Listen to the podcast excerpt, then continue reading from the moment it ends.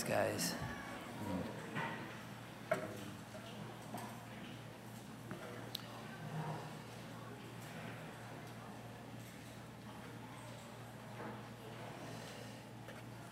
All right, well, good morning. Um, my name is Doug, and it's a joy to be able to open God's Word and, and just worship with you this morning. Um, thanks, Simon Liz, for just that awesome reminder of how, um, yeah, the depths of His love is one that this side of eternity, I don't know that we'll fully understand. Um, and I think as humans, we try to do our best to hang words on it, um, to communicate it. Um, but uh, yeah, we're just, it's a good reminder that we still can't fully do that. I mean, just even sit for a moment and, and maybe just bow your head and, and just reflect on God's love for you, just in silence. Thinking about the lengths that He went to to bring you into His family, to call you His child. to call you one of his own. Think about maybe what lies in your past sin, namely hurt, pain, brokenness.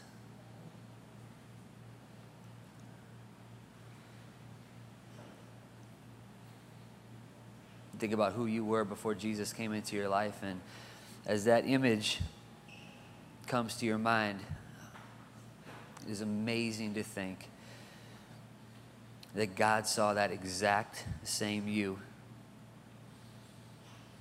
and said, I want that. I want him. I want her. I want to be their father. I want them to be mine. It's a love that we can't earn. It's a love that we don't deserve.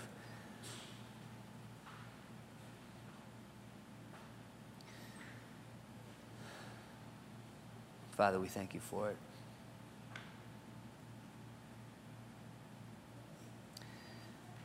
We ask these things in your name. Amen. All right. Well, this week we are, a series that we're in right now, there's part of me that just wants to fold up my message and preach something else, but I'm going to do my best to stick with the plan, all right? Um, the message that we are, the series that we're in right now, um, really, if you have your bulletin open up, there's a little insert in there. And, and what our hope is, is, is for all of us here at Parkview Church to know what it means to be a part of Parkview Church. It's as simple as that. Christ created the church. He's the head of the church. He left the church with a very specific mission. That mission can be summarized in the Great Commission Go, therefore, into all of the nations and make disciples. Right? And as we think about what it means to make disciples, the church's mission to make disciples, specifically as a, as a church, how do we do that? Um, in, in that insert, it kind of lays for you kind of our plan by which we will make disciples. And, and really, the passage that we're using to kind of frame our whole plan is Mark chapter 3, verses 13 to 15, which says, And he went up on the mountain and he called to him those whom he desired, and they came to him. He, he appointed the 12, whom he also named apostles, so that they might be with him and might send them out to preach and have authority to cast out demons. So, in these verses, we see really what Jesus' plan is to make disciples of all nations, and that is first people that will come to him. They will then spend time with him, and then he will then fling them out into the world to make disciples. Um, last week we, we spoke and we spent time thinking specifically as we worship, as we gather together as a people Sunday morning as his body, what should that time, what should that space look like as we worship, as we gather to worship him? And this week, we're going to turn our attention to this idea of as we come to Him in worship and we spend time with Him, the idea is that we should grow into Christ likeness. We should become more and more like Him. So, really, the whole message this week is going to focus on this idea of growing in Christ likeness growing in Christ likeness. My recommendation to you is, you know, I, I, believe very strongly that, that sometimes we can put on a front and try to be something that we aren't or try to communicate something that's not real. Um, I believe very strongly in just shooting straight with folks and just being like, this is who we are. all right? We would love for you to be a part of this body. But at the same time, we don't want you to think that this is a body that, that operates a certain way or does something differently if it's not maybe what you're looking for. And so our hope is to just be very upfront and real about what is our plan to make disciples. This is who we are. My challenge to you would be over the next couple of weeks, especially this series, as we talk about these next three weeks, gather, growing, and going together. And then after that, we look at the traits. What do we believe the traits of a disciple should look like that is produced at Parkview East? As, we dive into this series, my challenge to you is if there's a Sunday that you miss, all of the messages are recorded. They're all posted online. You can get them on the app. Um, and, and my challenge to you would be to spend some time and listen listen to the message and listen to who we are learn who we are specifically not just who we are but who we're trying and striving to be okay and so if you miss a week that's okay just go ahead and listen um, i would like for us to all be on the same page um, my my message this morning is going to come from Colossians chapter 2, verses 6 and 7. I would invite you, if you have your Bible, one of the things, if you're new here, you'll notice we don't get in the habit too often of putting words on the screen because I really challenge you to bring your Bible with you on Sunday morning. Um, if you don't have a copy of the Lord's Word, Craig there has one. He can come around and pass it to you. Obviously, your phone is a great place. I'm just be real though. I usually don't, maybe it works for you, but like for me, reading God's Word on my phone, sometimes like it, it doesn't help me very much because when I look at my physical Bible and I see where the passage is, like on a page, like that, it, it, it, helps me remember it, okay? Just the physical act of reading. So I don't wanna, if you have your phone, it's convenient, I totally get it. It's okay. There's not one more sanctified than the other, okay? But I'm just saying, I think it's really helpful. Plus, there's also part of me that really wants my kids to go to a church where they see they see men and women walking in the church with Bibles in their hands. There's something beautiful, beautiful about that, all right? And so I would encourage you, if you, if you have God's Word, um, bring it. If you don't have a copy at home, you know, grab one from here. You could, it, it wouldn't be stealing, okay? It would be a gift, all right? So you don't have to steal God's Word from us. You can have it. It's just receive that this morning. Okay, Colossians chapter 2, verses 6 through 7. Therefore, as you receive Christ Jesus the Lord, so walk in him, rooted and built up in him, and established in the faith, just as you were taught, abounding in thanksgiving. Let me pray for our time. Father God, Lord, we thank you um, for your word. We thank you for the opportunity that we have as your people to assemble as your people, Father. That's a freedom, it's a, that's a privilege that we do not take lightly, Lord. And so we thank you for the opportunity to do that. Lord, our prayer now is that as we open up this book, as we look at these words, Father, that you would send your spirit to show us your Son in these words, Lord. Lord, I pray that you would take these words. Lord, we believe them to be eternal. We know them to be true. Lord, and I pray that you would write them on each of our hearts, that we, we might leave this place and follow you in faithful obedience. Lord, we love you and we ask these things in your holy and precious name. Amen. Uh, not too long ago, about a year ago, actually, around this time of year, I took uh, my son, Zach, 13 year old, camping, just kind of a father son camping trip. Uh, it was something that we had been wanting to do, and so uh, he likes to fish and likes to be outside, and so we, we went camping out at Lake McBride. And uh, we spent just a night there. Uh, you know, we don't have all the fancy camping equipment, so it was like a sleeping bag on the ground. Okay, now like right now the idea of camping i've talked about some things in the, in the past that like the idea of is really fun but when it comes to actually doing it maybe not so much. For me camping is kind of in that realm. Like i love the idea of camping. I really get excited about it. I think it's fun. Usually that night it's a lot of fun being under the stars having a fire right? But i can with complete like assurance that i'm being totally truthful say i have never once gone camping woken up in the morning and thought to myself I am so glad I did that. I, that was a great idea to lay on that rocky ground all night long. Like, I have never actually done that, right? Usually I wake up in the morning and it's like, let's get out of here, all right? That was terrible. I want to go sleep in a bed, right? Well, this camping trip was kind of like that. We fished a little bit in the morning, we got home, and literally as soon as I walked in the door, I kicked off my shoes, and all of a sudden there was a spasm in my lower back. Some of you remember that I had to borrow the pulpit from Central just to like lean on that week, right? I ended up having a herniated disc. It was never had anything like it. It was incredibly painful, and it was like it lasted for a week. If anybody's had that, you know that, that what can happen is you, you might be able to find a position or kind of some moments where you're comfortable and you can kind of move a little bit. Mine was like just laying down was the most comfortable thing. And so, but then, you know, the challenge would be once you would get up and maybe have to go to the bathroom, the first day or two was really brutal. Um, I would get out of bed and I would maybe take like a step, and all of a sudden the lower back would start to spasm and I would just be stuck, just be stuck, right? And I would see the bathroom like, on the other side. Jesus. I'd get to a wall, and literally it was like, oh God, you know, like I can, I, it just, it was painful, it was miserable, right? I, I could see where I needed to be, and I measure that up with where I am, and it was discouraging to say the least, all right? Now, that's kind of a funny story, but I think for some of us, for some of us, if we think spiritually about where we are, a lot of us can relate to that exact same thing. And I would say, really, the Christian life, if you're living the Christian life, you should be able to say, Amen. All right? Because there are times in our life, maybe for some of you, it, that time is right now, where you too feel stuck. Where you feel stuck you look like you know, you've read the Bible, you've been with Jesus, you know where he's taking you and where you're going to end up. But when you measure that next to where you currently are, sometimes there can seem to be an immeasurable gap between the two. You can feel, spiritually speaking, stuck. Our, our passage reminds us this morning, and I, and I love these two verses. Really, these two verses are, are kind of the main idea in the, in the letter to the Colossians that Paul writes. And, and they're a fantastic two verses for the topic of spiritual growth. This is where I'm at. That's where I'm going. How do I get there, right?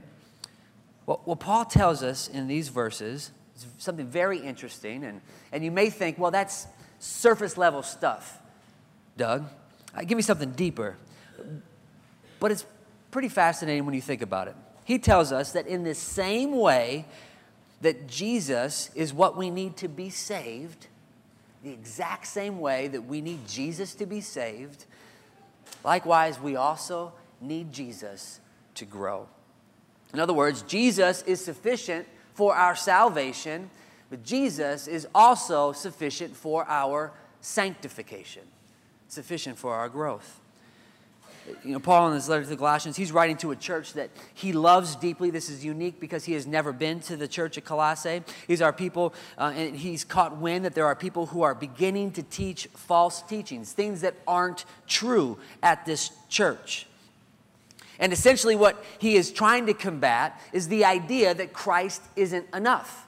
That in order that they have received Jesus, in order for them to continue to grow in their spiritual journey, they need to add to Jesus, right? That, Paul says, is a significant problem. That is a problem. So, to combat this false teaching and to encourage the church in proper understanding of the Christian faith, Paul begins his letter in chapter 1 by pointing them to Jesus. If you read chapter 1, you will see, well, the whole Bible is about Jesus, but chapter 1 also is all about Jesus, all right? He's pointing them to Jesus, the very object and source of their faith. He reminds them in chapter 1 who Jesus is, who Christ is, namely that he is preeminent over creation. And he also reminds them of not just who Jesus is, but what Jesus has done, how he has reconciled them to God. He has brought peace where there once was hostility amongst people. He has brought peace between people and also peace between man and God. He has reconciled them to God, who Jesus is and what he has done. And then in verse 28 of chapter 1, Paul tells us his aim. Not just his aim in writing this letter, but really what Paul's aim is in life and in ministry in general. He says, him we proclaim, warning everyone and teaching everyone with all wisdom. And check out this that we may present everyone mature in Christ. For this, Paul says, I toil, struggling with all his energy that he powerfully works within me. All of Paul's labor and all of his suffering. If you think of this man, I mean, he is oftentimes when we think of Paul, he is like this spiritual rock star, right? That almost seems unattainable because of how just to what, you know, to live is Christ, to die is gain. You want to kill me? Fine, but great, I win anyways, right? This is a man who loves Jesus, whose life is sold out for Jesus, will do whatever he needs to do to tell others about Jesus, travels all over the place. Jesus, Jesus, Jesus right? He's an amazing man. And he tells us that all of this laboring, all of his suffering, is because he wants to present others mature in Christ. He wants to see not just people receive Jesus, he wants to see those people grow in Jesus. And really, when we think about what we're doing here at Parkview East, it's the exact same thing, right? It's one thing to tell others about Jesus and to invite them to Jesus, but it's another thing to see them grow and walk with Jesus. And so that here, when we think about how we make disciples, growing each one towards Christ likeness in maturity is a part of a significant part of what we do. Verses six, there's a couple things that we see here. First off, I'll just point out a few. First thing we see is, is the resource that we have in verse 6. Therefore, as you received Christ Jesus the Lord. And, and really, I just want to point a few things out in this verse. And, and the first thing is this word receive. Draw your attention to that. As you have received Christ Jesus. When you think about the resource, the assets, the thing that we have received, this word received, it's a technical, it's a, it's a deeply theological word. Now, if you think about the audience who was originally hearing these words, they would have been familiar with this technical theological word received. Is a word that's associated with a tradition, receiving a tradition. The Jewish tradition would have been included with the Torah, along with all the oral tradition and the teaching and the teaching on the teachings, all of that stuff accumulated around 200 AD in what's called the Talmud right? And, and the way, which the Talmud was the Old Testament, was the Torah plus the commentaries and the oral traditions, all of that stuff collected. And if you were a Jew, what your job was was to pass this tradition, this Talmud, on to the next generation right? And so as they hear the word received, what they're thinking of, their mind is going to the idea of passing this, this Talmud, this tradition from one generation to the next, Jewish audience. But what, what Paul says here is that tr- the tradition that you are receiving, yes, there's teachings, there's the Bible, of course, but your tradition, what you are receiving is primarily, what does he say? Christ Jesus, the Lord. That is our tradition. And as Christians, we are receiving the exact same thing. We are receiving Christ Jesus. He is our resource. He is our tradition, right? This is what it means. That's what unites us is we are a people who have received Christ Jesus. This is a gift. This is a privilege, right? And as we say here at Faith Academy all the time, as I say at home with my kids, with every privilege comes Responsibility, right? Responsibility. And exact, we see the exact same thing here in verse 6. Therefore, as you have received Christ Jesus, this tradition, your tradition is Christ. As you have received him, so walk in him. This is our responsibility. We are to walk in him. Really, this verse serves as a wonderful summary of the Christian experience. As you have received Jesus Christ, the Lord, the Messiah, the long awaited one, the Christ, the, the deliverer, right? The one who is, sorry, the Christ is the Messiah, the long awaited one. Jesus is the deliverer, the Savior, right? And, and Lord, He's the ruler of the world. As you have received Him, now you are to walk in Him. Now, if you were to just take that word walk and look throughout the Bible, you would see it is everywhere in the Bible, right? In the New Testament, is used some 100 times. In the Old Testament, it's used some 1,500 times. And this word oftentimes is used to talk about just walking along the way, but a lot of the times it's used to describe your spiritual journey. Your spiritual journey can be categorized with this word walk.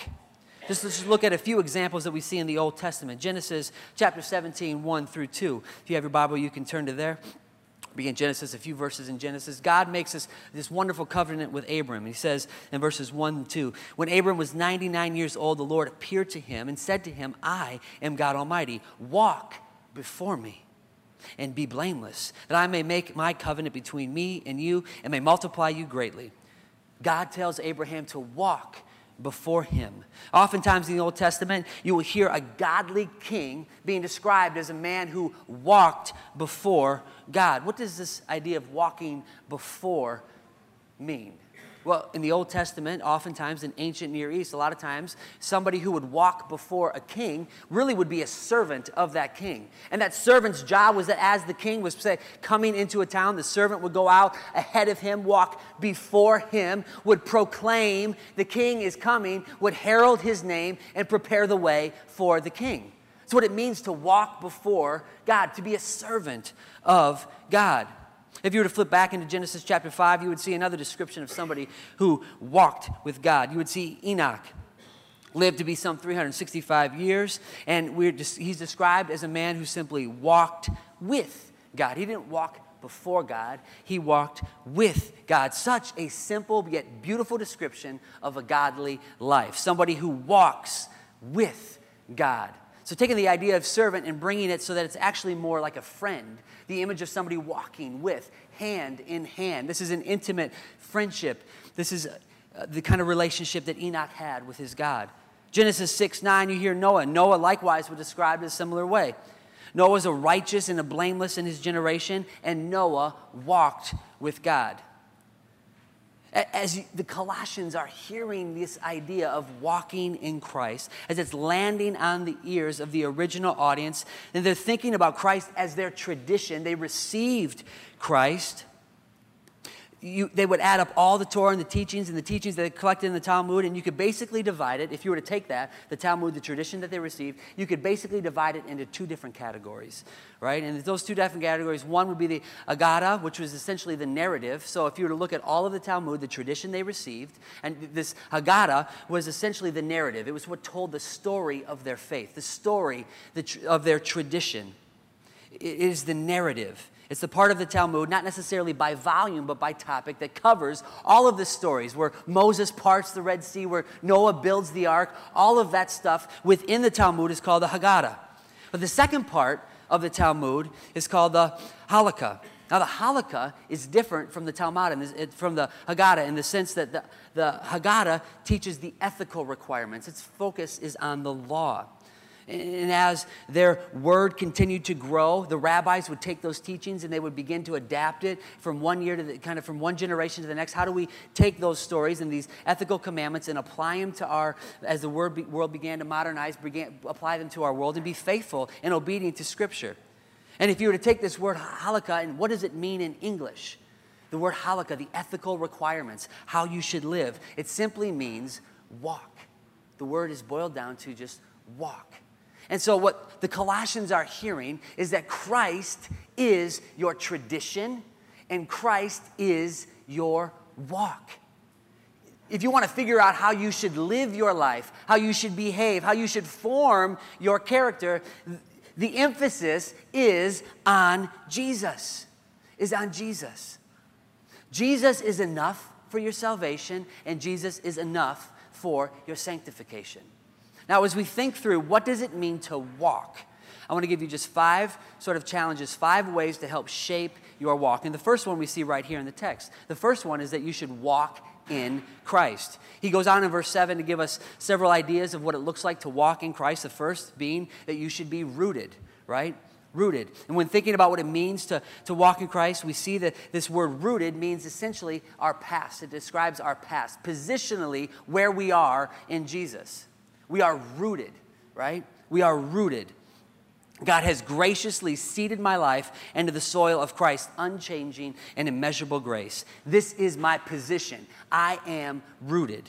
My life is rooted in Him. My hope is grounded in Him. My identity is found in Him. And my future is secure in Him. No matter my circumstances, no matter what comes my way, I am rooted in Christ. This is where we stand positionally before God we are rooted. Now, illustrations in the New Testament help us give meaning to what this is. John 15 is a great place where, where Jesus talks about, he calls himself the vine, I am the vine, and you are the branches. His challenge to us is to remain branch connected to the vine. And everything that he has, the plant has, that flows through the vine comes into the branches, right? All of his power, all of his authority, his love, his strength flows from the vine into the branches.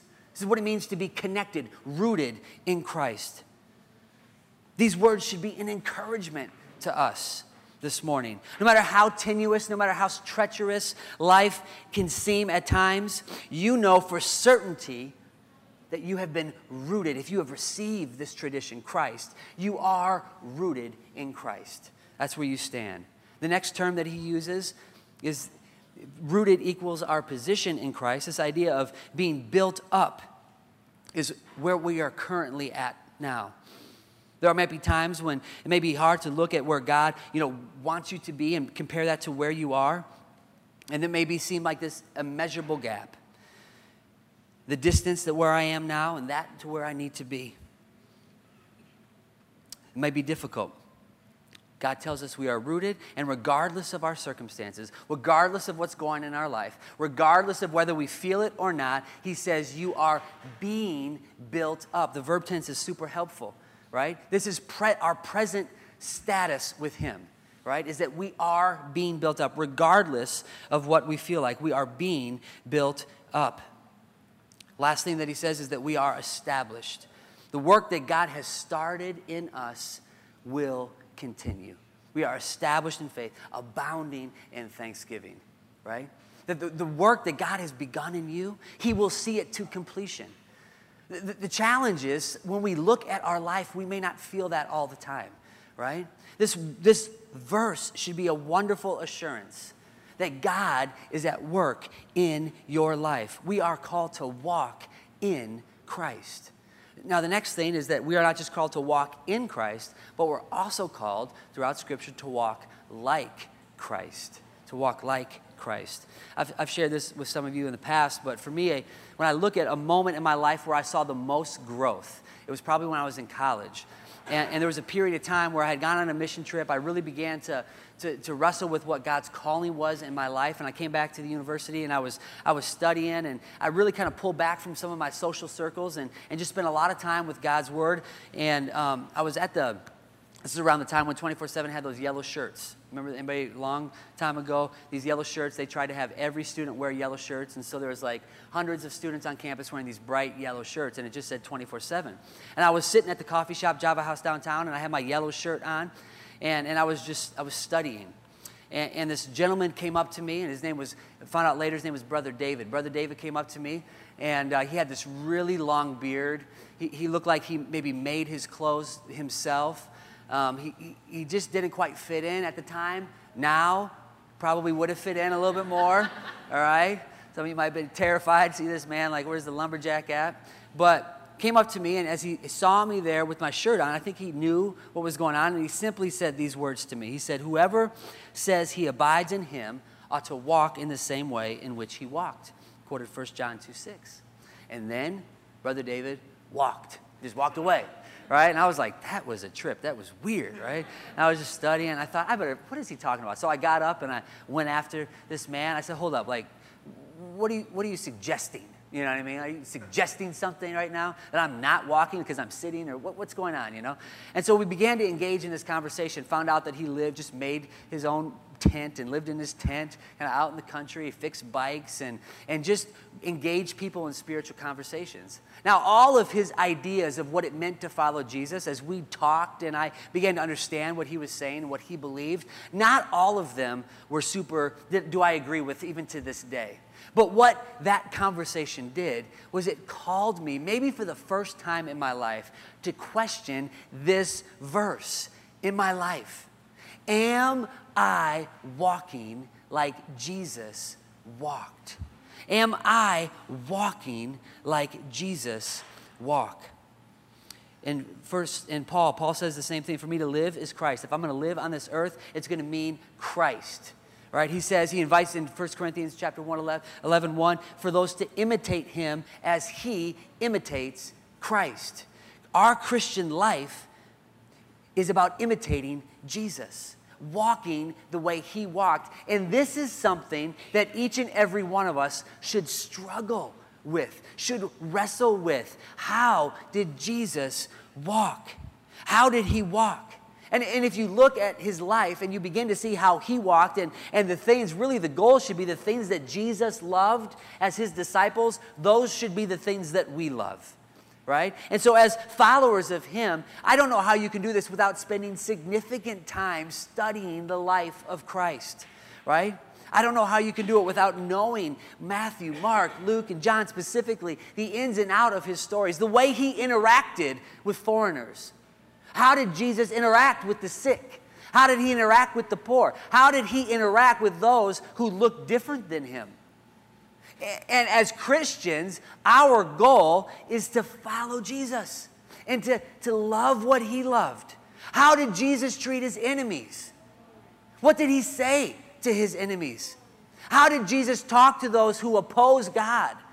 Jesus was bold. He said things that were hurt, that hurt, hurt people, like landed on their ears. It was like, ah, hard to hear, right? Jesus didn't please everybody. He, he was faithful to the Father. How did he love? Jesus frequently withdrew to spend time alone with God the Father. Jesus the Son, spending hours with the Father. If Jesus needs to do that, how much more do you and I need to do that? Learn from Jesus how he loved the lost. What a great reminder this morning of to what lengths he would go to save the lost how he spent time with sinners, with those who had different views than him. Just think about that. How significant that is. One of the things I'm learning to love is, is interacting with people, even within the flock, who have different views. That is a good thing, and we need to be able to do that in a healthy way because we can't be challenged. Obedience is the, is the key. Christ likeness is the key. And if we throw that on the table and say, listen, we have a mutual goal, I want Christ in my life. I want to be like Christ, and I want Him in your life. I want you to be like Christ. Some of this stuff needs to get hashed out. Brother David gave me months of wrestling over things that I never thought I would have wrestled over before. Looking at my life, first looking at Jesus, and then looking at my life and saying, okay, do I love the things that Jesus loves? That's the goal. We want to walk like Jesus walked. The next thing is, I think this is particularly helpful for us, especially on Sunday mornings when we gather as a people. It may sound kind of weird, but just hear me out. Is to walk in reality. We want to walk in Christ. We want to walk like Christ, but we also want to walk in reality. Now, I, I don't know about you, but if you've been spending much time, I was lamenting this week. That's a sanctified way of saying complaining, just in case you didn't know. I was lamenting this week with a couple of brother in the house here, my wife as well, about all of the construction that's happening in town. Perhaps you've noticed it on the roads, right? Just the last week, I was going to registration at junior high. I know oh, it's going to take me 20 minutes. Great, I'll leave here. I know where to go. I'll leave a little bit of margin, right? Well, I got on Riverside and it was onto one lane. I was like, this is ridiculous. So I took Benton Street real quick to get onto Mormon Trek. Well, guess what? Have you been on Mormon Trek? Let me just lament a little this morning. One lane, but nobody working. What's the deal? I don't know. Maybe there's something that's going on I don't know about. Anyways, everything in town, every road, every main way into town, every main way through town is under construction, right? Now, I share that because the reality is every person in this room, myself included, is likewise always under construction. Every single one of us under construction. And sometimes we tend to separate ourselves from reality and think that we ain't. Or what's probably more common is look at other people around us who look like maybe they're a few steps ahead of where we currently are, and we can think that they're not under construction. All right? The truth is, every single one of us is always under construction. God is continually working on each and every one of us. That's one of the challenges with navigating this world is that we still have to deal with sin's presence in our life and sin's presence around our life. We live in a broken and fallen world, right? Every single one of us, every single one of us is under construction. We may be tempted to look at spiritual giants in our life and think that they've got it all figured out. Well, guess what? That's probably exactly who Satan wants to trip up. All right? Be real about sin in your life. Be real about it. Because if you are not real about it, you, you, how can you stand any chance in defeating it? If you are going to walk throughout life and act like you don't have anything to work on, that's a problem. That's a problem. Okay? When you walk in these doors, I mean, this should, this should just, what it should do is completely level the playing field here at Parkview East. We are all, we are all beggars in need of food. Every single one of us is. All right? It says in 2 Corinthians 3:18, "And we all, with unveiled face, beholding the glory of the Lord, are being transformed into the same image from one degree of glory to another. For this comes from the Lord, who is the Spirit." Every single one of us is under construction. Walk in reality, just be real, all right? Fourth thing I would say is walk by the Spirit. We see in, in Galatians so I say, walk by the Spirit, and you will not gratify the desires of the flesh. For the flesh desires what is contrary to the Spirit, and the Spirit what is contrary to the flesh. They are in conflict with each other, so that you are not to do whatever you want. But if you are led by the Spirit, you are not under the law. And then in verse 25, if we live by the Spirit, let us also keep in step with the Spirit. Let us not become conceited, provoking one another, envying one another, right? That's what we're just talking about. Let's not get conceited with where we are spiritually. Let's not look at others and long for where they're at or think that maybe we're in a better place than they are, right? We are to walk by the Spirit. You know, Jesus, when, when before as he was preparing his disciples for really what would be his crucifixion, resurrection, and exaltation, he says this Whoever believes in me will also do the work that I do, and greater work than these will he do, because I am going to the Father. It's actually to our advantage that Jesus is in heaven sitting on the throne. Because by him being in heaven sitting on the throne, he sent us a great comforter, his Holy Spirit, who each and every one of us have access to. Every single one of us. And we need to walk by that Spirit. Walking by the Spirit is what we do when the desires that are produced by the Spirit are stronger than the desires that are produced by the flesh. That's what it means to walk by the Spirit. Those desires that the Spirit creates within us are stronger than the desires that are produced by our flesh. How many times in a day do you call on, on the Spirit for help? How many times in a day? It's a wonderful reminder. I think it's one of the, the great challenges of living in our modern world where we feel like we can just do whatever we want with a click of a finger that we don't have to be dependent on anybody except for ourselves. It's one of the greatest lies of our generation that you are enough. It's a great lie. It's a great lie to, to do what Jesus has called us to do without the Spirit, you and I don't stand a chance. That's the truth, right? But the great news this morning is that He's given us everything we need, everything we need to live the life He's called us to. And, and the last thing I would say, the last challenge would be walk with others. Is to walk with others. In Colossians 1:10, Paul says, "So as I so as to walk in a manner worthy of the Lord, fully pleasing to Him, bearing fruit in every good work and increasing in the knowledge of God. Fruit in our life, we've learned throughout the Old Testament, is really evidence of the Spirit working in us and growing us in conformity of Christ's image fruit, much like a tree bears fruit, evidence of what kind of tree that is. Anybody who knows, I'm not somebody who has got a green thumb, but I do know this that if you want to plant a fruit tree and you want fruit to set on that tree, most trees, unless they're self pollinating, you have to plant in twos and threes in a group, right? In order for them to pollinate each other. Well, the exact same principle applies to the body of Christ. What we can be tempted to do is to pull back in isolation Sherry Turkle's book, Together Alone. We can try to live together in this world alone from each other through social media and all those different avenues, isolate ourselves from different people. But the idea is that in order for us to grow, we need one another. We sharpen one another. It's, we pollinate one another. Growing isn't an individualistic concept. We grow best when we cross pollinate each other. And we suffer when we are alone. I think we try to do this in a variety of different ways here at East. I mean, we have community groups set up, and there's nothing fancy about that word, but or, or, really even that structure. But the whole idea, the whole function of that is to, to force us to not walk through life alone, that we would grow together. and, and thinking about just being real, I don't, I think this is a Midwestern thing. I don't know. But as I've gone to different places in different countries, it might be an Iowa thing, it could just be a Fern thing. I don't know. All right. So, but as I've gone to different places, what I have noticed, like Ukraine is a good example. We spent a lot of time in Ukraine. And one of the things that we always perceived was that people were very stoic at first. Right? It took a while to kind of break down that wall and to get a smile.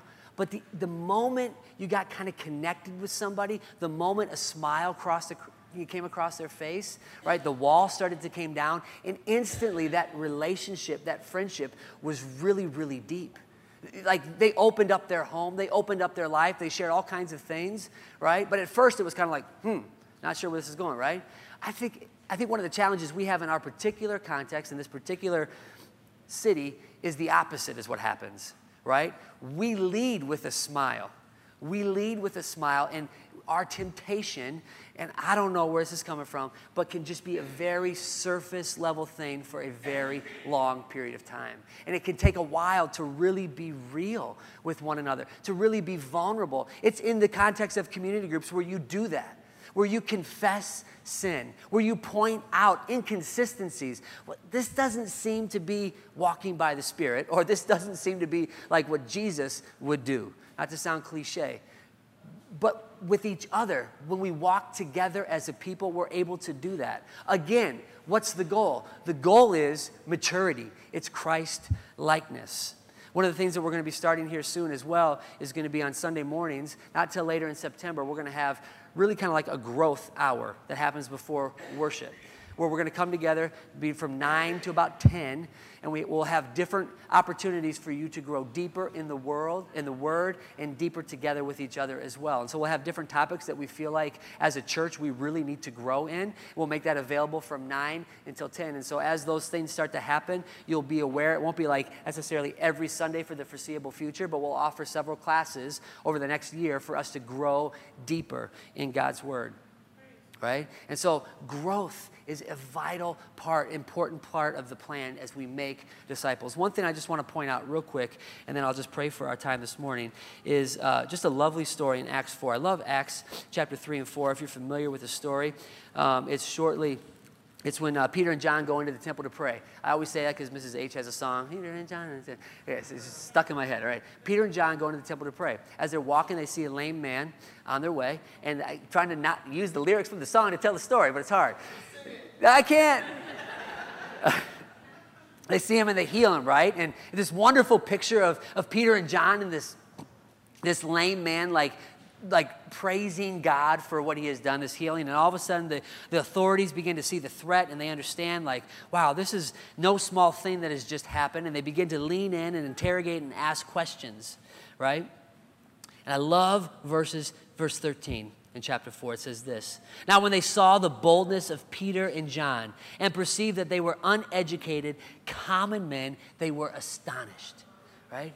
These disciples, these followers of Jesus. If you think about the disciples and you think about their path, it was not a smooth path right? These are men who betrayed Jesus, their leader, their friend. They turned their back on him. He was murdered before them, right? These men are now following him by faith. And as they do, they're probably rejecting like who they are as a people, as a culture. Their culture is no longer is against them. Their country is against them. Their family and friends probably against them. Immense persecution will follow. And here they are standing before these religious rulers with this man that they just healed by the power of Jesus. And they look at them and they're uneducated, common, normal men. But look at the next sentence. And they recognized that they had been with Jesus. If you remember Mark chapter 3, the call that they would come to him, that they would be with him, and that he would send them out. Although that, that path was not always smooth, although there were bumps along the way, right? There was probably God would put up a board in their life and the board would pop off and put it back up. You know what I mean? They're a work in progress, under construction. And as they interact with people who are opposing the faith, the, what they recognize about these men is that they had been with Jesus. That they had been with Jesus. When I, when I think about what we do here at East and about the witness God gives us in the world, wouldn't it be amazing is as a result of our growth and our maturity in Christ likeness, if people look at your life, they look at my life, and they come to the same conclusion. The only reason why you are who you are is because you have been with Jesus. That's the true sign of maturity. And that's the goal for each and every one of us. Let me pray for us. Father God, we thank you, um, Lord, just for that truth that each and every one of us is under construction continually. Lord, and I thank you that you have not left it up to ourselves, that we would um, somehow figure out how to pull ourselves together, conquer sin in our life just by ourselves and our own strength, Lord, and, and become who you've designed us to be just by our own strength, Lord, but that you have given us what we need. And my prayer, my prayer this morning, Lord, is that each and every one of us would be known just like those men, those disciples were described, people who had been with Jesus.